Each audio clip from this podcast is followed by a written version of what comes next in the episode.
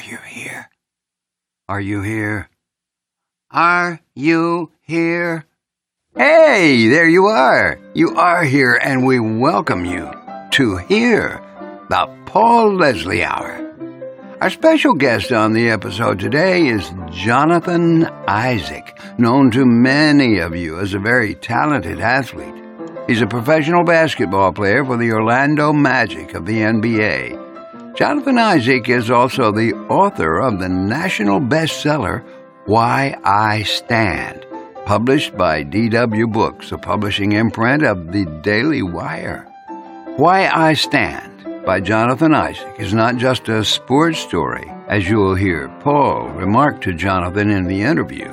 It's a human story. So, in the summer of 2020, Jonathan Isaac made headlines and faced criticism for being the only player to stand during the national anthem. Isaac stood up in more ways than one. He was the first NBA player to stand during the anthem, during the restart. Amazing story. Jonathan supported his country. Hey, maybe you can support the Paul Leslie Hour.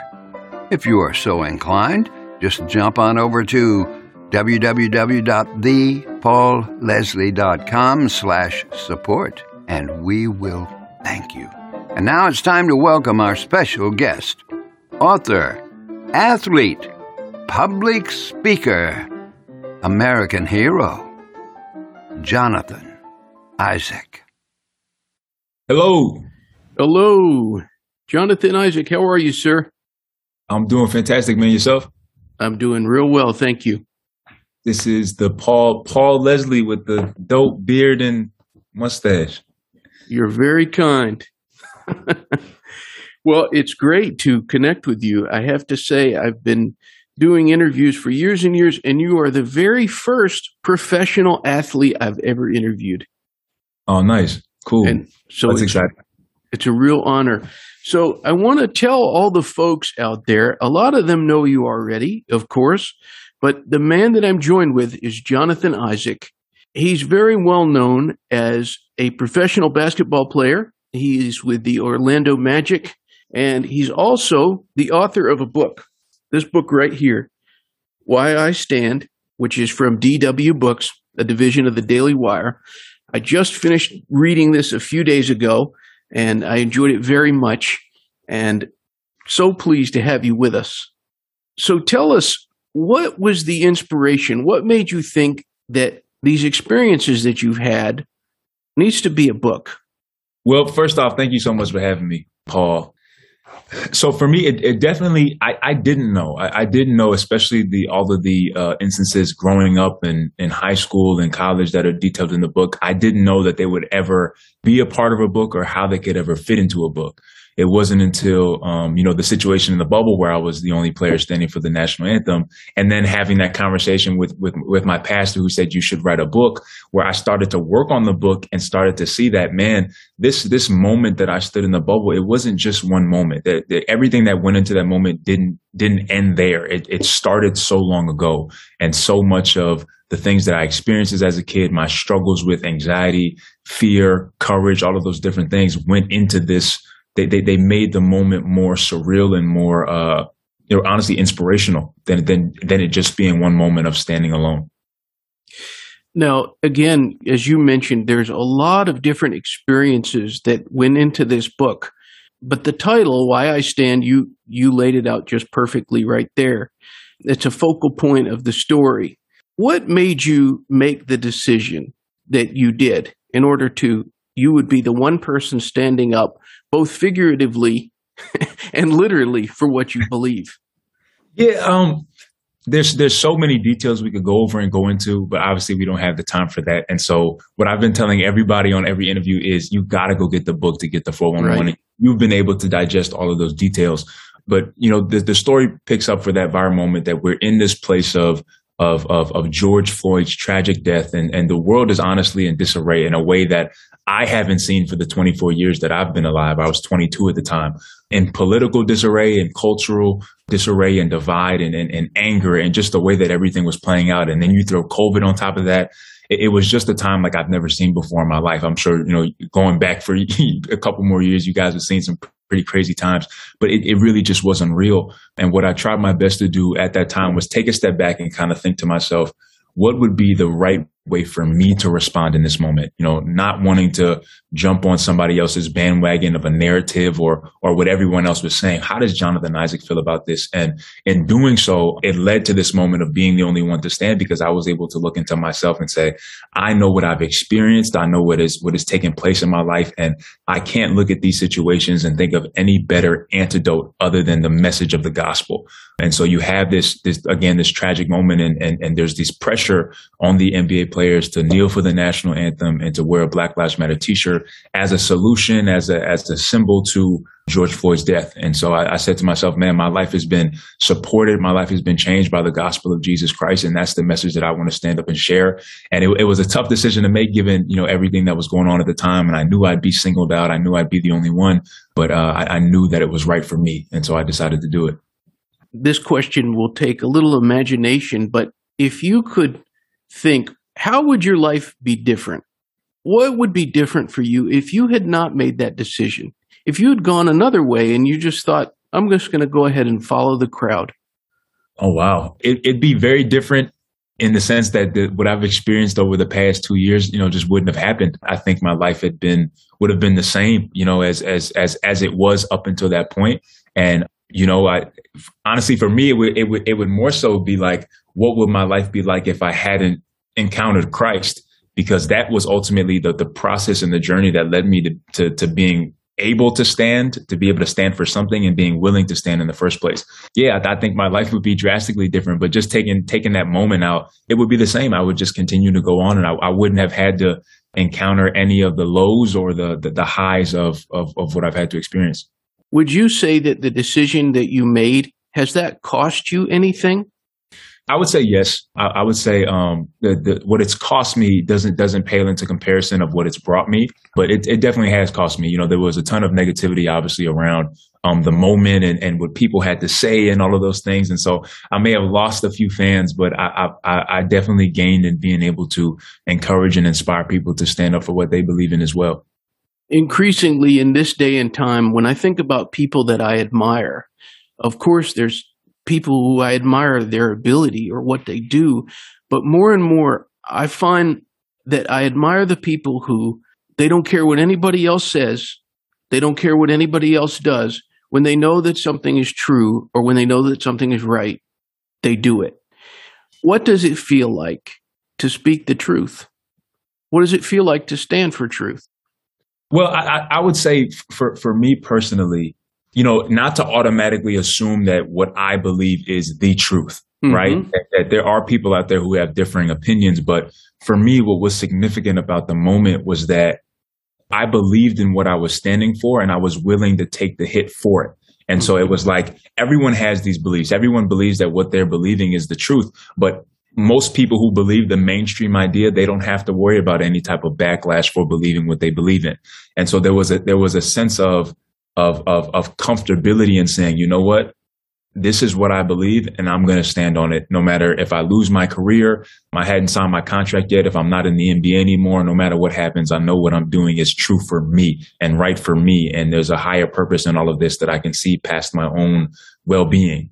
And so I would say that that was the thing that that kind of marked the the impact of the of, of the moment, not just saying, you know what, I'm I'm standing on the truth and I'm, I, I know everything that I say is true, but just saying, you know what, to most people I'm going to be wrong. To most people they're not going to agree with me, but I don't care. mm-hmm. I care about standing on what, what I believe in the same way that people stand up for what they believe in, and I'm not going to allow myself to be, you know, pushed into a corner or have to go along with somebody else's narrative if I don't want to.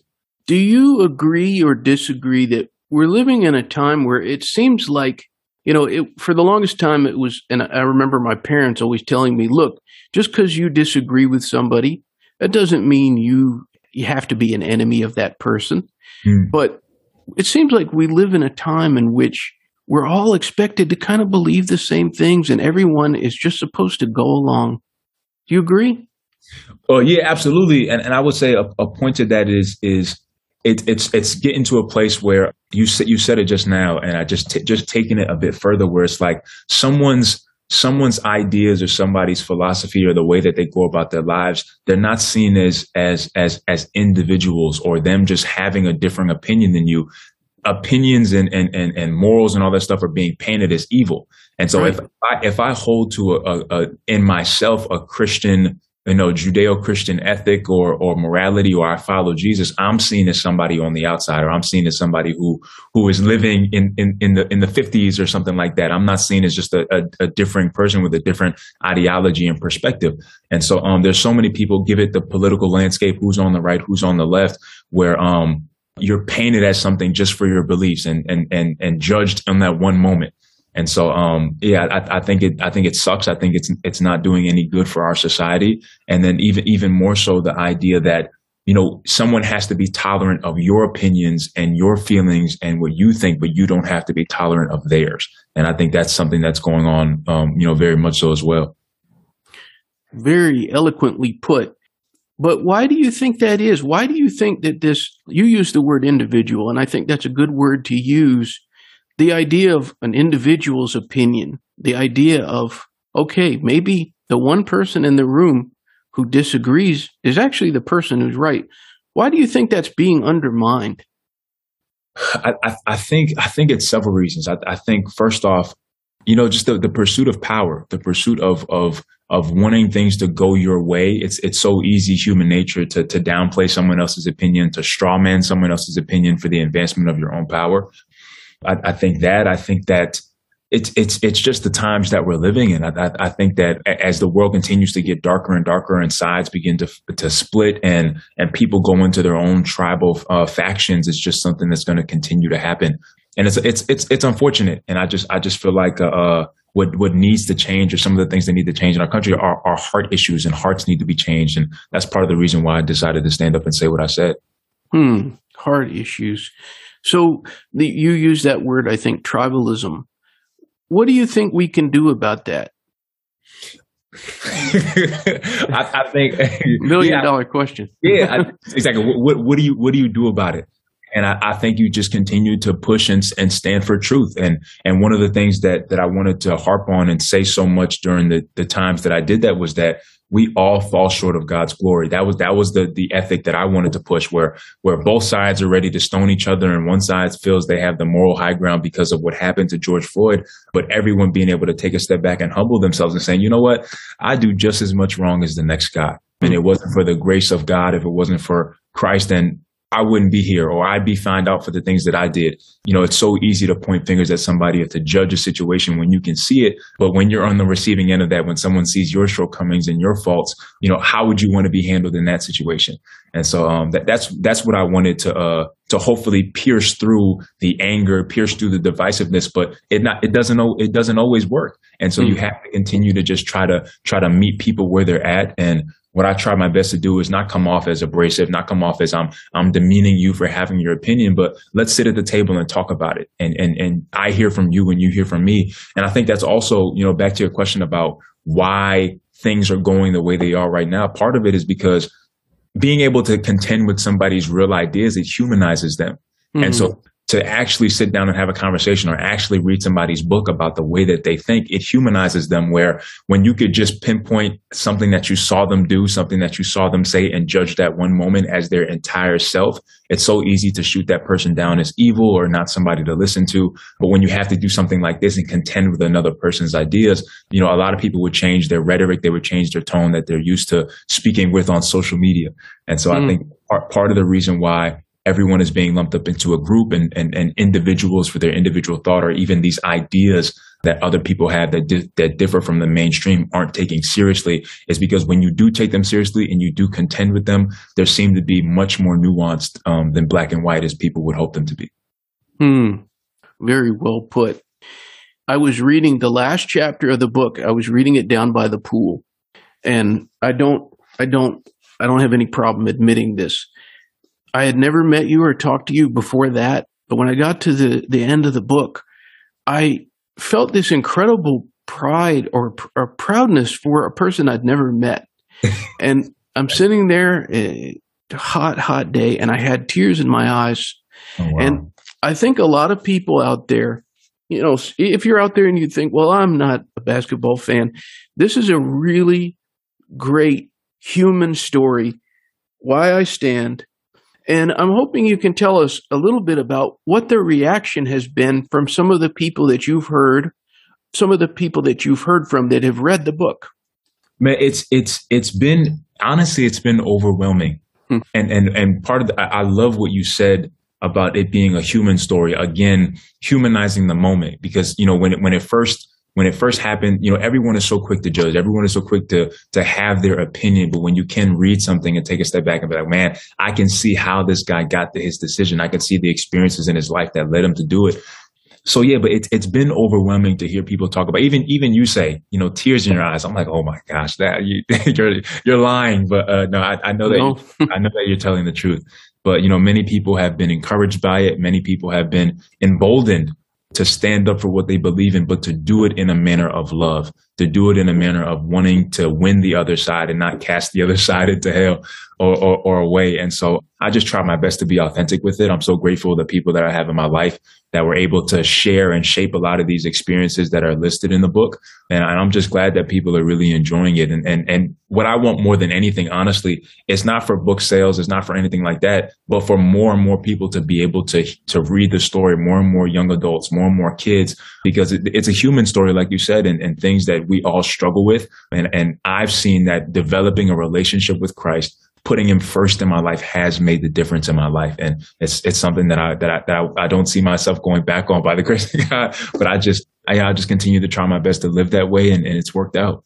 Something that I get an email about this probably every other week, but I hear a lot of people who are political people and they say this.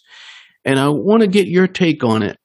Not that you're a political person per se, but people will say to me on email, they'll say, you know, I have this certain idea or I, I believe this certain thing, but I find myself, I want to get in the conversation, mm. either face to face or on social media, but there's some kind of fear. There's something that's holding them back. And I felt that same fear, you know, like, oh, I don't know if I should say this, even though I knew deep inside that I should. Right. What does that person do when they feel like they want to stand, as the book title says, but there's something holding them back? I, I think two parts. I, I think for me, part of what gave me the courage and the peace to do it was that I knew that I wasn't standing on you know, my own philosophy. I knew what, that I wasn't standing on just Jonathan Isaac's feelings or his ideas. I knew that I was standing, and I know this may sound cliche, but I knew that I was standing on the word of God. I, I knew that I knew for myself, the more that I was able to see my own shortcomings, the more that I was able to see my own sin was the more that I could identify and, and, and, and humanize with people who, who are, are doing wrong as well or going through the same thing as well. And so, um, the Bible says that as you forgive, you will be forgiven. And the same measure of grace that you measure to someone else is the measure that'll be measured back to you. And so that, that's part of the thing where I said, you know what? I, I, I know that I'm standing on something that's true for me and, and I'm going to, and, and, and if anything happens to me, I, I stood on it. And one of the things that, uh, my pastor told me, I know you read the book, so you, you know the story of the night before. He said that you cannot stand for God and God not stand for you. And so that was again a part of that confidence and emboldenment was like, you know, I'm, i know I'm standing for God and, and God has to stand for me in the same way.